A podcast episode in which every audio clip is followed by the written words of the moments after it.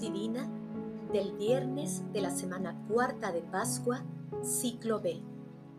Yo soy el camino, la verdad y la vida. Nadie va al Padre sino por mí. Oración inicial. Santo Espíritu de Dios, amor del Padre y del Hijo, ilumínanos con tus dones para que podamos comprender los tesoros de la sabiduría que Jesús nos quiere revelar en este día. Otórganos la gracia para meditar los misterios de la palabra y revélanos sus más íntimos secretos. Madre Santísima, intercede ante la Santísima Trinidad por nuestra petición. Ave María Purísima, sin pecado concebida. Paso 1. Lectura. Lectura del Santo Evangelio según San Juan, capítulo 14, versículos del 1 al 6. En aquel tiempo dijo Jesús a sus discípulos, No se angustien, crean en Dios y crean también en mí. En la casa de mi Padre hay lugar para todos. Si no fuera así, ¿les habría dicho que voy a prepararles sitios? Cuando vaya y les prepare sitio, volveré y los llevaré conmigo para que donde esté yo, también estén ustedes. Y a donde yo voy, ya saben el camino. Tomás le dice, Señor, no sabemos a dónde vas. ¿Cómo podemos saber el camino?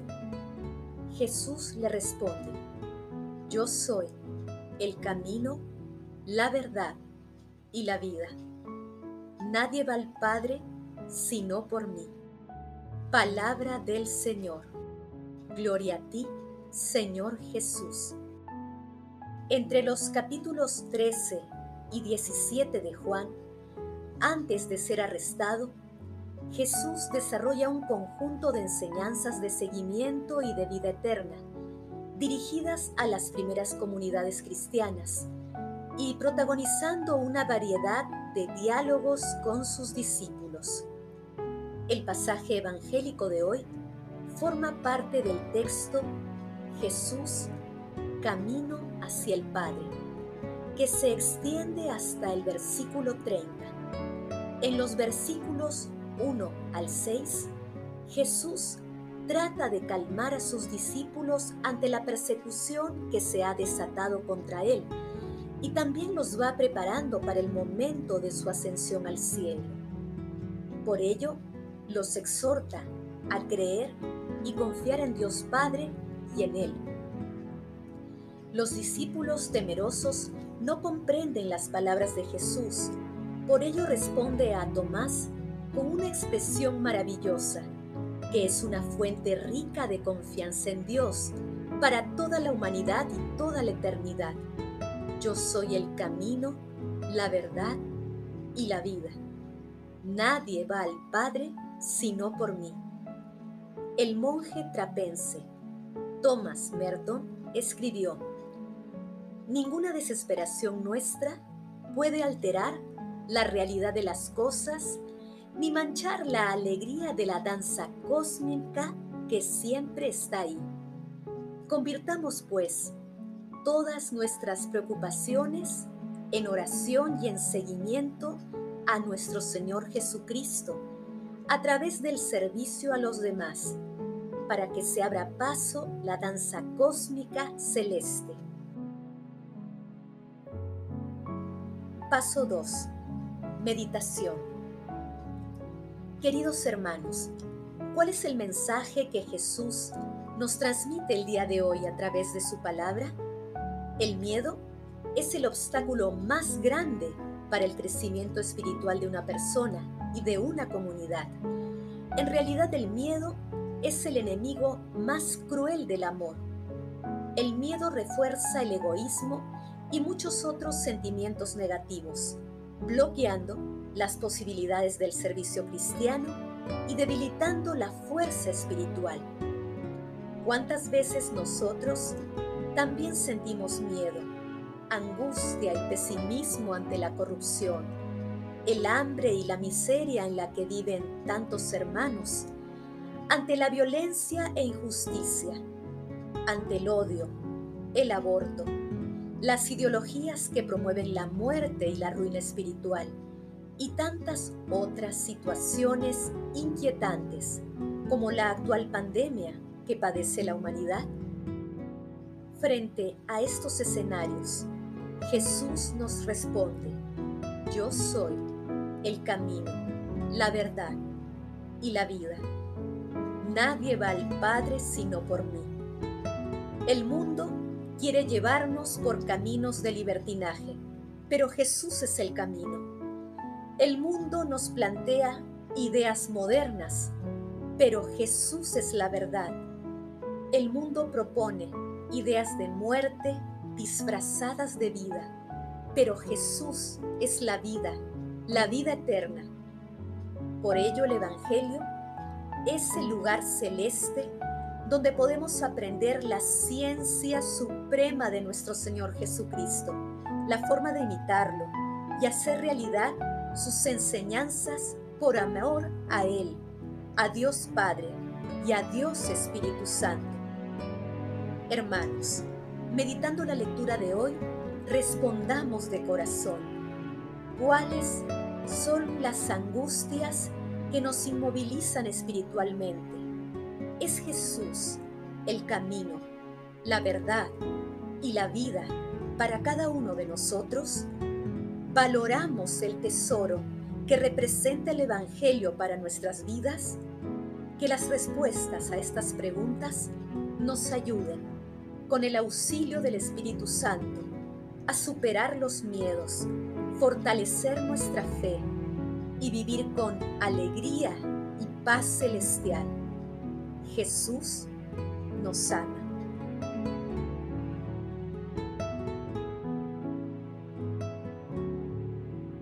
Paso 3. Oración. Padre Eterno, origen de nuestra libertad y de nuestra salvación. Escucha las súplicas de quienes te invocamos.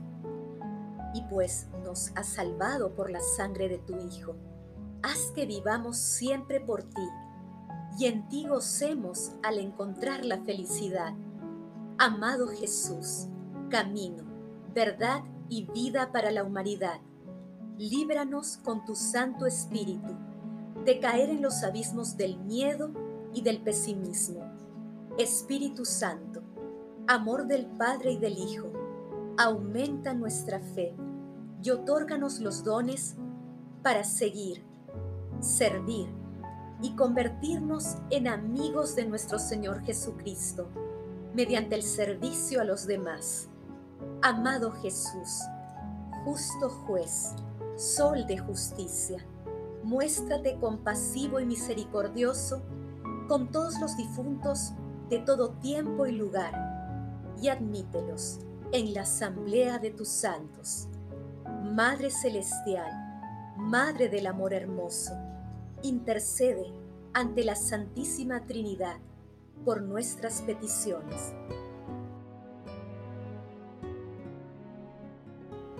Paso 4. Contemplación y acción. Hermanos, contemplemos a nuestro Señor Jesucristo a través de un texto de Luigi Pozzoli. Jesús dice a Dios, sabe que ha llegado la hora de su paso al Padre la palabra a Dios, todo el mundo lo sabe.